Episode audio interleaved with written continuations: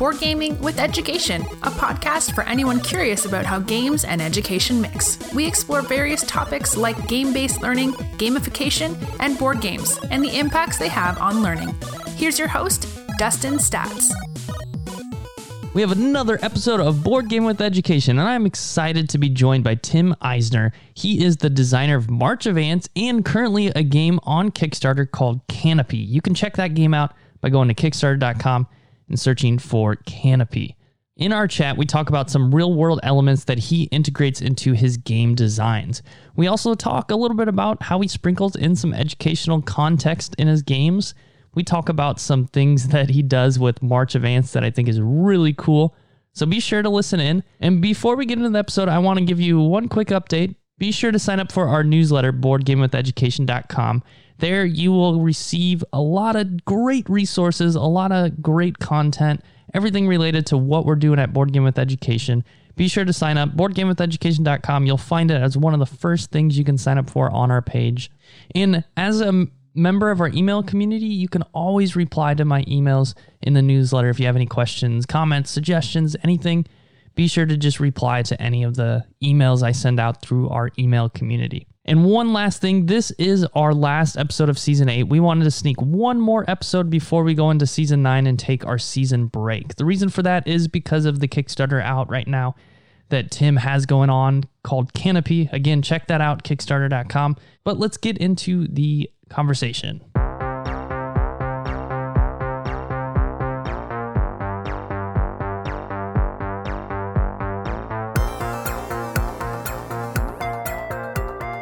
Welcome to another episode of Board Game with Education. I am super excited today because we have another fantastic game designer on the show, Tim Eisner. He is the founder of Weird City Games and also a game designer.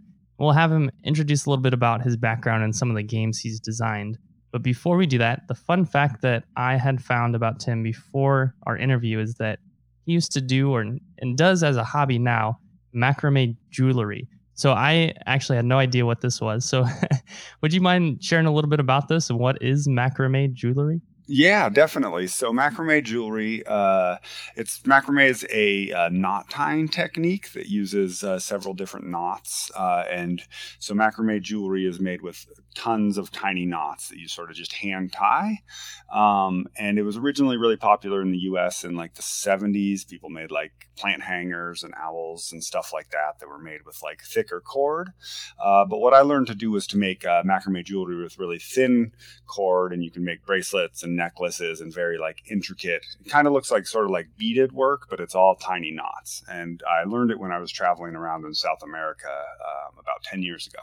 Really cool. So I wonder, this might be a shot in the dark question, but are there any skills that have translated over from macrame jewelry to game design that you do now? You know, I think like patience is uh, one thing, and sort of attention to detail. Um, so no like really specific one thing, but just some general attributes of macrame takes a while. Like each individual piece I would work on would take between, you know, like two and 10 hours. And it's sort of a lot of people are like, oh, that's painstaking, but it's, you know, kind of meditative to me. And with game design, I feel like you're often in the revision process, you spend a lot of time just poring over the details and going through again and again, you know. And so, so just having that patience and follow through to finish a project, I think helped sort of build my, uh, my skills for game design. Yeah, it's totally crazy how different people find different things relaxing and meditative because to me that sounds very painful but then i tell people i like to run as a form of meditation and then other people are just like well that's crazy right right totally yeah no we all have diff- we're wired a little differently so tim would you mind introducing yourself a little bit more and sharing a bit about your background and who you are uh, yeah, my name is Tim Eisner. I currently live in Portland, Oregon. Um, I'm from the Northwest. I was uh, born and raised in Washington State, and I've been playing board games since I was a kid. I, you know, played chess with my dad and my brother, and trick taking games, card games with my my whole family. I've been designing board games for about seven years now. So, and I founded Weird City Games and did March of the Ants was my first game on Kickstarter. And then I've been doing more designs with Weird City Games, and then also partnering with some other other publishers to uh, design games for them. Awesome. And I'm excited to hear and listen or hear some things that you have to share about your design choices with some of your games. Before we get there, though, can you share with us a time you learned something through a game?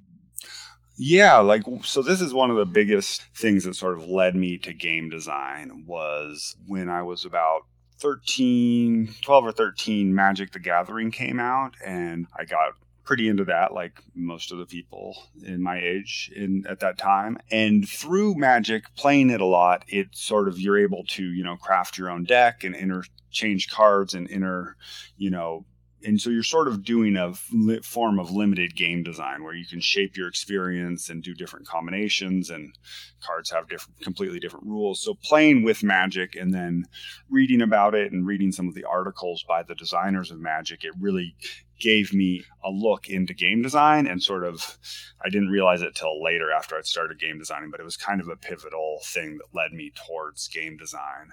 And since I've been a designer, I, I meet people and meet other designers, and I feel like there's two general categories of designers that are heavily influenced by magic and designers who didn't really play much magic. And it's just interesting to see the different kinds of games they create. And I think they're both awesome. But uh, so that was a game that really taught me a lot growing up.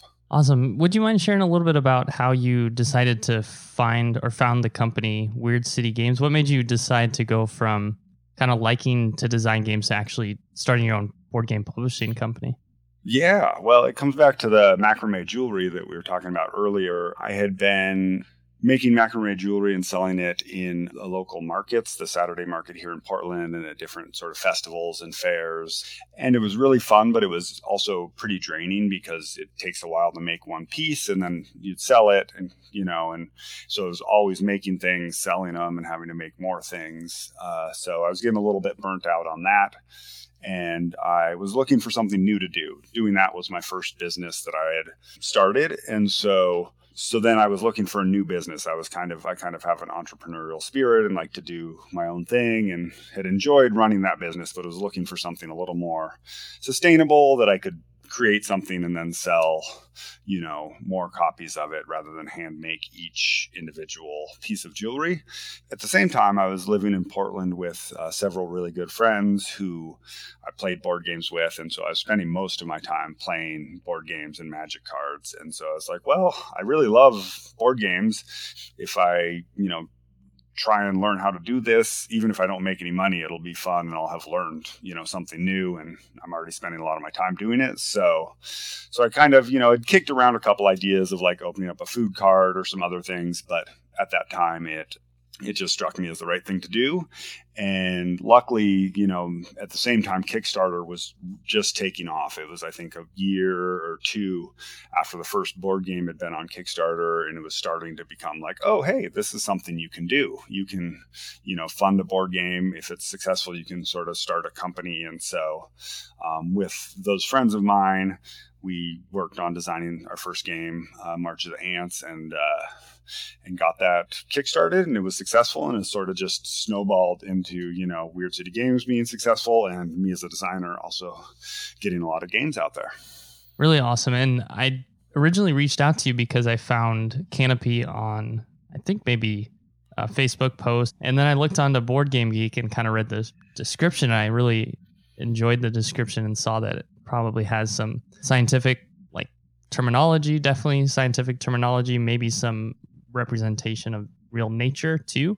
And I've actually had the chance to play March of Ants and really enjoy that. And there's definitely some elements of nature that are practical or real in li- in nature in the real world that you've been able to employ in your game through different mechanics as well. What are some other games that you've designed outside of these two? Yeah, so I've also designed the Grimm Forest, uh, which is a sort of fairy tale game uh, where each one of the three little pigs or a cousin of the three little pigs, and you're in a race to build three houses.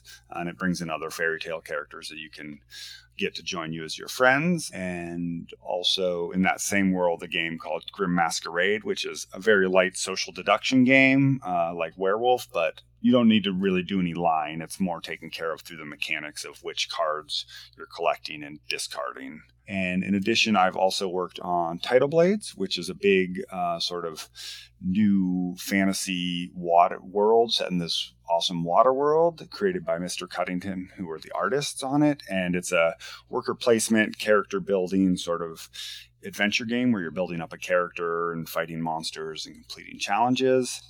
And most recently, I had I was one of the designers on Wonderland's War, which is a was just on Kickstarter a couple months ago and is sort of set in the Alice in Wonderland world, but all the madness is leaving, and so you you as a player take charge of one of the factions of Alice or the Mad Hatter or the Red Queen, and you're battling to restore Wonderland to what you think is it should be. And that game's got some card crafting and sort of bag building or bag building, not card crafting at all. Sorry, I don't know where that came from.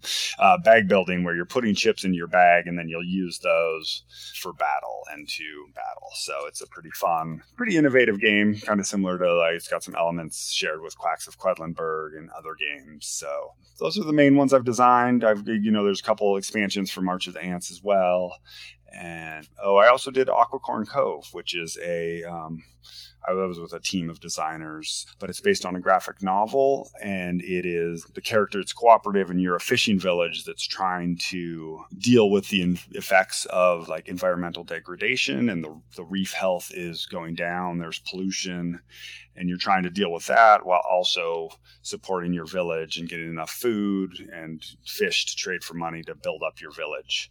Uh, so it's got some cool environmental themes as well, and it's a really really awesome graphic novel. And the the game kind of puts you in the place of trying to support that village.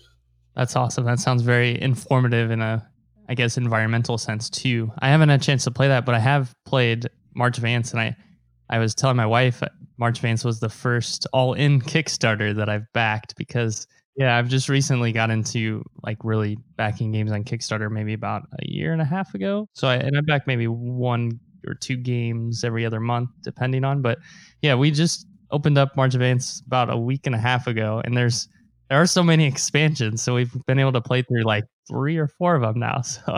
So it's a lot of fun to to add different different parts of the expansion into the game. Totally. Yeah. We, looking back, we went a little bit overboard with the second expansion with Minions of the Meadow. It had, I think, like four or five modules and then three or four alternative play variants and like all these things that we were really excited about and was fun, you know. But in retrospect, it was like, oh, we could have done that as like two or three uh, expansions, you know. And so, and that's part of like wanting to put everything in a game and then also you know kickstarter too. It's like once you're going and you want to have stretch goals and want things for people to be you know excited about. So um, but i think they're all good. It just takes a while to get through everything. So and that's where we made sort of a conscious choice with the last expansion we released is just to have it be card based and just to have it and then finally it could be a standalone card set. So you could just swap in the the new cards from Empires of the Earth to replace the cards from the base game. And so it's pretty easy to swap in and only adds one or two new things. But yeah, there's a lot there. It's a lot to unpack, but hopefully people, you know, if you enjoy it, there's a lot of room to grow and like dig into the world. Right. Yeah, I, I really like it. I love the the meeples too that I got from the Kickstarter. I'm happy I did uh back the all the meeples add on or whatever. Oh yeah, definitely. No, those ant meeples. That was great because that was a really fun thing because back in uh, 2014, I think they, you know, when we first launched, people, you know, once the campaign was up, people were like, "Oh, we want ant meeples, we want it." But it was my first campaign running campaign I'd run, and I was like, "I don't know how feasible this is. I don't know how much it's going to cost. I don't want to like." You know, do an ad. I didn't know about add-ons at that point, so I was like, "Can I sub these in? How much is it going to cost?" And then eventually, I was like, "This is just, you know, I don't want to stress and mess this, do this and mess it up, or put the project over budget. So I decided to hold off. And so it was really fun in the final in, the, in that last expansion that we were able to add those and i think they just give you know that extra touch of feeling like your ants and like being right. in the in the game and those the huge centipede meeples are pretty awesome. Oh yeah definitely definitely. I, I posted a picture on on instagram not too long ago and I got i think it might have been my most liked pictures the March of Ants so yeah cool. So with March of Ants and Canopy as well, I've had a chance to play March of Ants, and I notice at least one thing I notice for sure is the terminology used in the game. And you have like the abdomen, the thorax, the I guess just the head, but you learn these different parts of an insect body, and that's something we learn growing up in school too in different biology classes. I feel like maybe like middle school or before. So, what kind of realistic examples or other realistic examples can you find in science or of nature in March of Ants or Canopy? Yeah, well, I'll talk about March of the Ants first. So, with March of the Ants, I like to say that it's scientifically inspired or it's inspired by science. You know, we're obviously don't stick rigorously to all things being exact representations of what they are in the game. But in the game, you're evolving your ant body for listeners who, who haven't played it yet, and you're able to build different heads, thoraxes, and abdomens, which will help you help you out in different phases of the game. And each of those evolutions is based on a an actual science actual ant species that exists in nature. And so there's one, for example, the blasting head. You know, when we were creating the game, I read the Wikipedia and art entry for ants, you know, 10 or 15 times and would follow down different species and learn about them and there's one, the carpenter ants, which I think they're called Formica, is their um, family name or their genus, and they actually have formic acid in like along some of their their their joints, and if they're being attacked or their nest is invaded, they'll actually blow themselves up and to defend the, their nest. And so we're like, oh, that's a really fascinating thing that happens in nature. We want to include that in the game. And so we use that as an inspiration for that card. And so we're like, oh, how can we represent that in the game?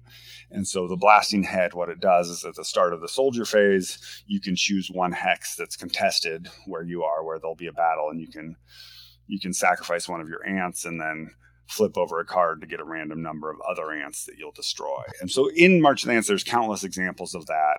And we put the, I can't remember right now, I'm blanking on if it's the family name or the genus of the ant that it's that's based on in on the card. So each ant has that sort of tie to the original species and so that was really fun to do and we did it it sort of was a two-way street with that so sometimes we would often in the first game it was like oh we have a we have all these ants we want to how do we represent these as an ability and so we'd create abilities later. We once the game was a little more established we were you know trying to balance it and add in things that were missing.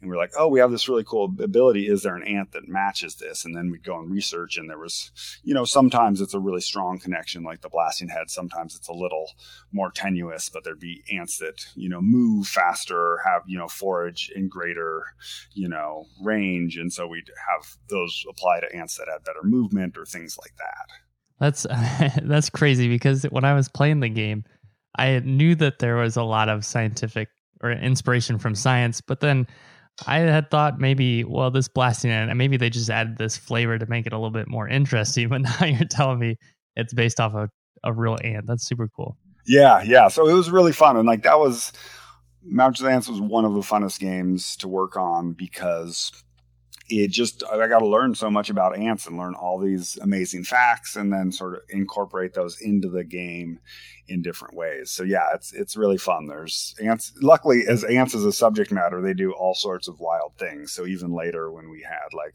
oh, we need something that'll do this kind of thing, it was like, okay, this ant does something similar to that. Super cool. So how about Canopy? Because that's something you're working on that'll be coming to Kickstarter soon. What are some scientific or examples of nature in that game? Yeah, so Canopy is a game that's based in the rainforest. It's a game for two players, and each player is um, you're taking turns drafting cards that you will grow into your rainforest. And so players are growing trees and plants and attracting wildlife to their forest.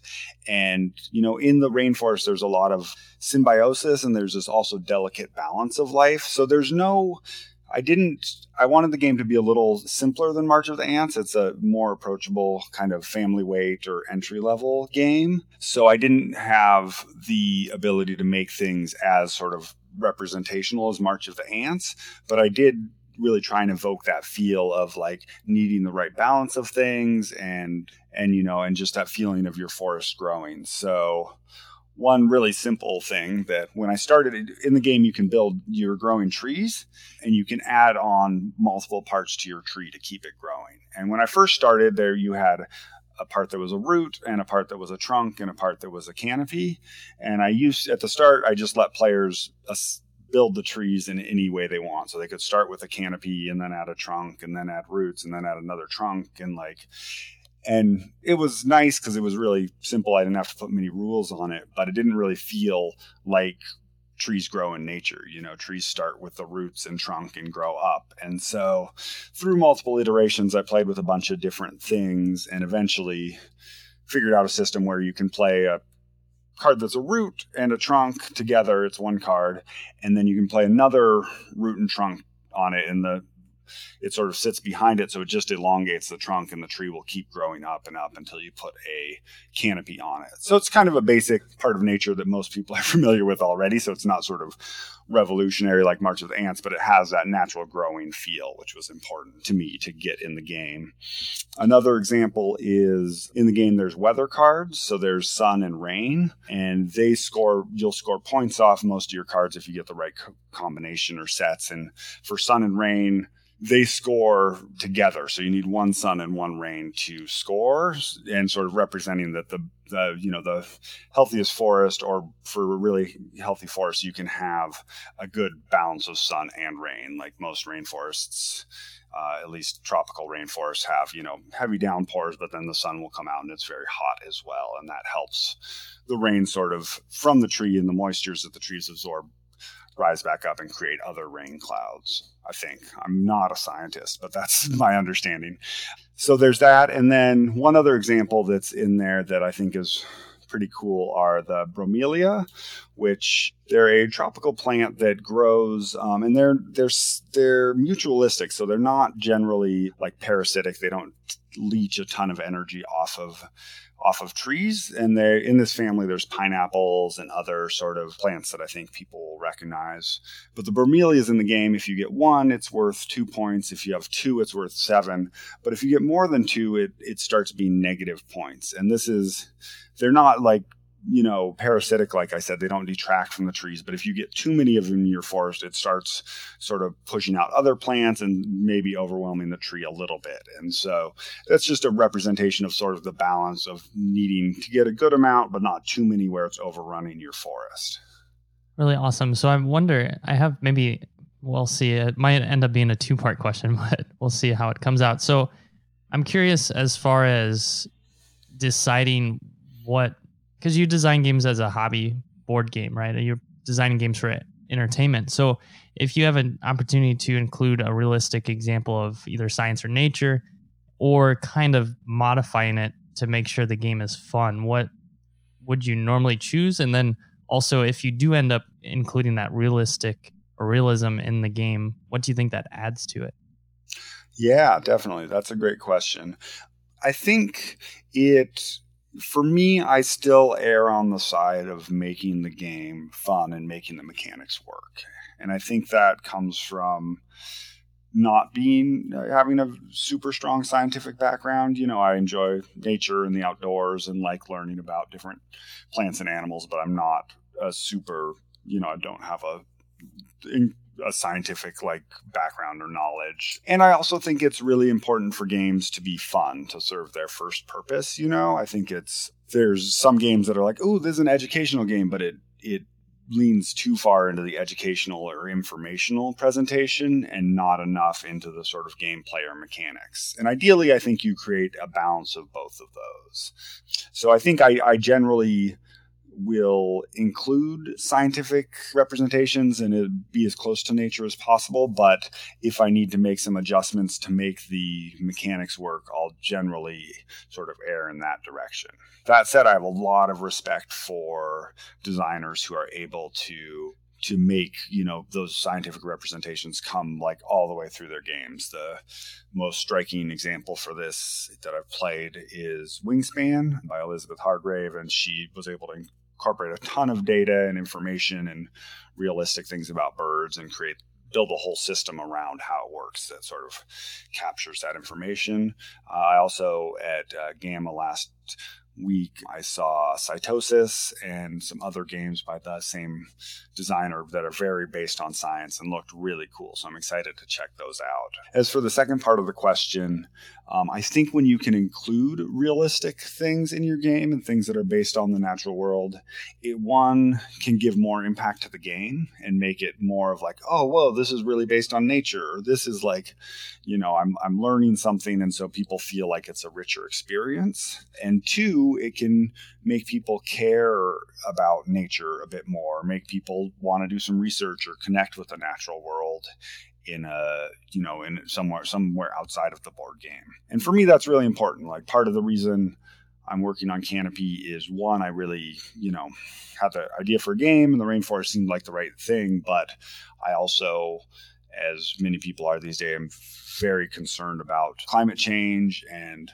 loss of biodiversity. And so in creating the game i wanted to you know not sort of hit people over the head with the you know the like we need to change. This is you know like an emergency but make people remember and think about the rainforest and maybe if they're thinking about it and you know have some positive associations with it they'll be more likely to get involved to reduce you know their impact on climate change or you know support efforts to uh, save and protect the rainforest. So so yeah that's a long answer to that question but feel free to follow up if there's any specific other details. No it was it was a long question so that's right. Oh one other thing i would add is that with canopy one thing i'm trying to do as well is reduce the sort of carbon footprint or you know resource impact that the production of the game has it's still you know going to be mass produced and be a game that's you know manufactured but i'm trying to use some more eco-friendly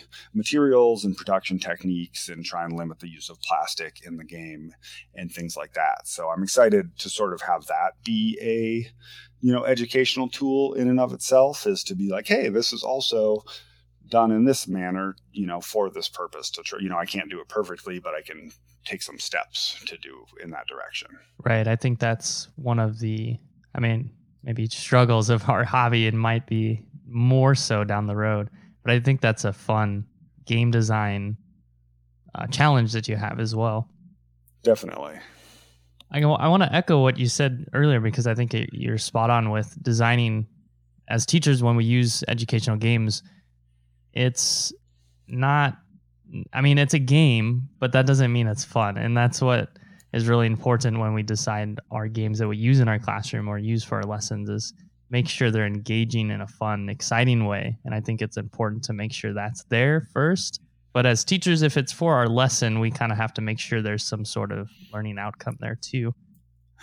Definitely, yeah. It's a it's a fine balance. I was also I worked as a bit as a preschool teacher when I was first getting into game design when I wasn't doing it full time, and you know just working with you know two or three year olds, seeing how much they just learn through play, and it's basically you know like that's how one of the ways that humans learn best is by playing games and by engaging with things in a playful way, and our brains are in a, a special you know state where we're able to absorb more information and learn and take risks.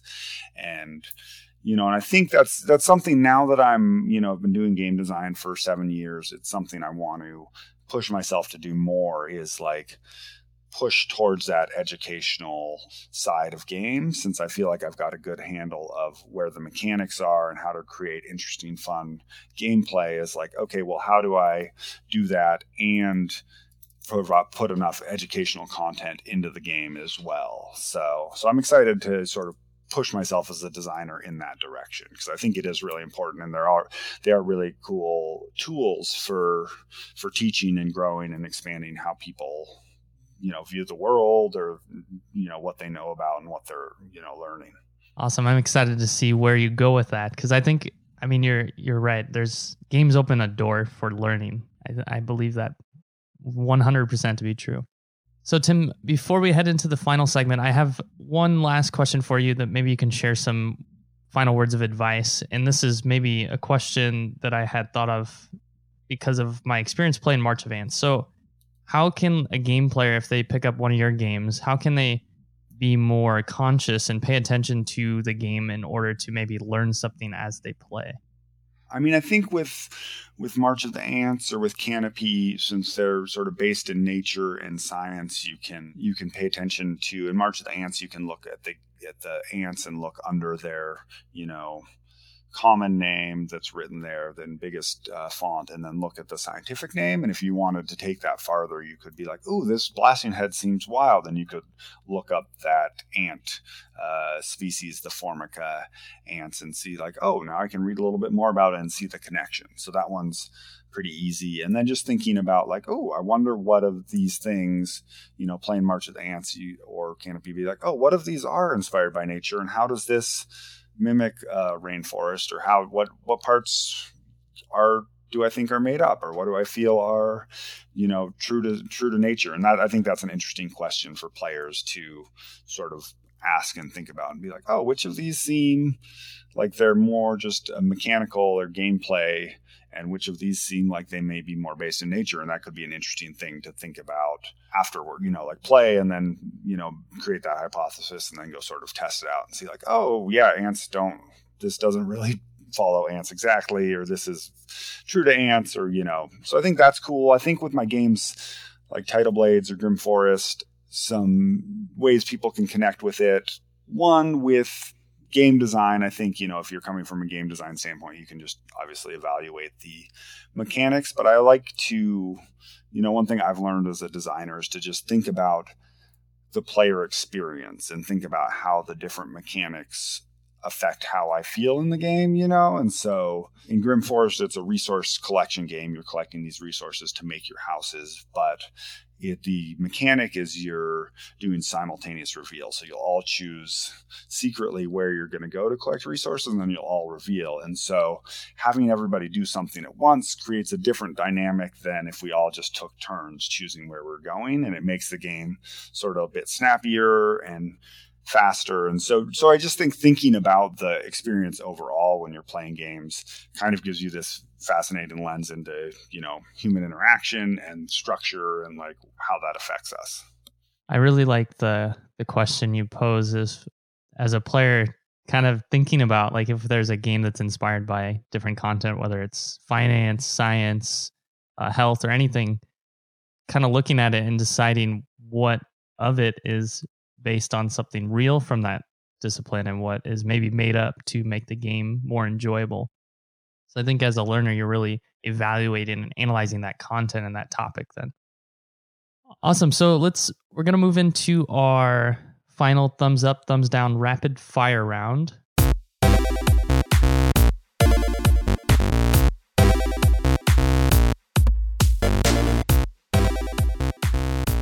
All right, I'm going to make a statement and you're going to give me a thumbs up and a brief reason why you like it, or a thumbs down and a brief reason why you don't like it.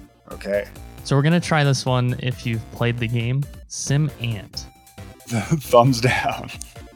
Uh, this one, sorry, I'm laughing. It's not going to be that quick, but everybody who plays March of the Ants, or not everybody, but half the people say, "Oh, this reminds me of SimAnt," and I'm like, "Yeah, that's cool. I've, I've heard that a lot." And my co-designer played SimAnt a lot, but I've I've yet to play it, so I still need to uh, to sort of download an emulator and check it out. I'd say maybe it reminds you of SimAnt just because they're both Ant games, but that's yeah, about it. Yeah, totally. All right, the next one, tabletop RPGs. Uh, yes but no, thumbs up.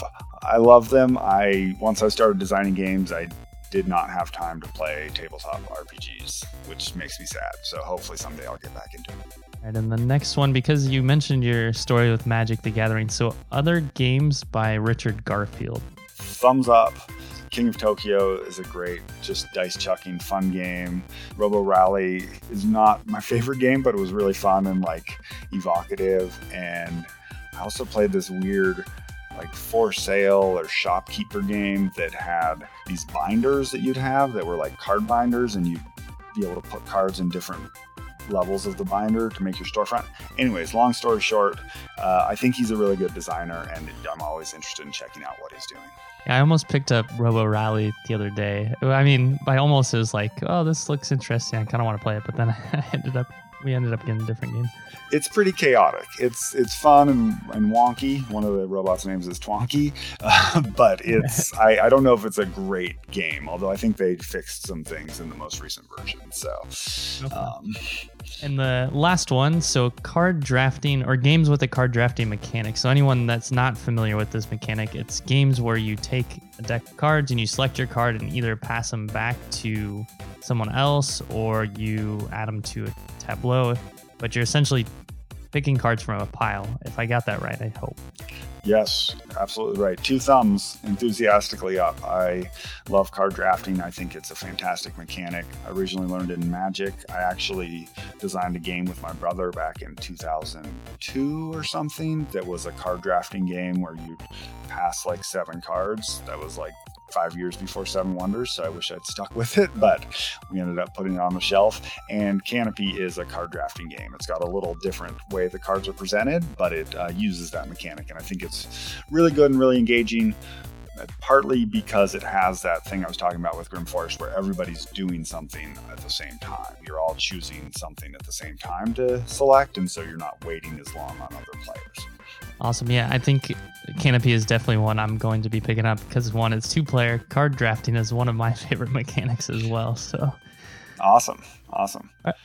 All right, Tim, thank you again for sharing your insights. I learned a lot and it was really cool to talk a bit about your games. If someone wanted to reach out to you, and I know Canopy is going to be on Kickstarter soon, where could they find you or where could they find Canopy or any of your other games? Yeah, so uh, the one place to find me is weirdcitygames.com. Uh, on there, we have a mailing list that you can join. Uh, you can also get the information uh, to email me at info at weirdcitygames.com. I'm also on Facebook. That's my main social media. So you can search for Tim Eisner or Weird City Games has a page as well. And then, yeah, the canopy will be on Kickstarter sometime soon. We'll see uh, when that goes up. But feel free to get in touch. I love talking about board games, I love talking about game design, and uh, would love to hear from anybody who's interested in knowing more. Awesome. Thank you very much again, Tim. Yeah, Dustin, thanks so much for having me. This was a really fun conversation, and uh, I appreciate you having me on. As always, thank you for listening. Don't go anywhere. Well, actually, go somewhere. Go to our newsletter, boardgamewitheducation.com, and sign up for our newsletter so you can stay up to date with everything going on at Board Game with Education. And as always, thank you for listening. Teach better, learn more, and always, always, always, always play some games. Thank you for listening in this week. If you liked what you heard, be sure to let us know. You can find us on social media as Board Gaming with Education or BGE Games, or email us at podcast at boardgamingwitheducation.com. If you want to support our podcast, be sure to check out our support page on our website. As always, teach better, learn more, and most importantly, play more. Thank you for listening, and until next time.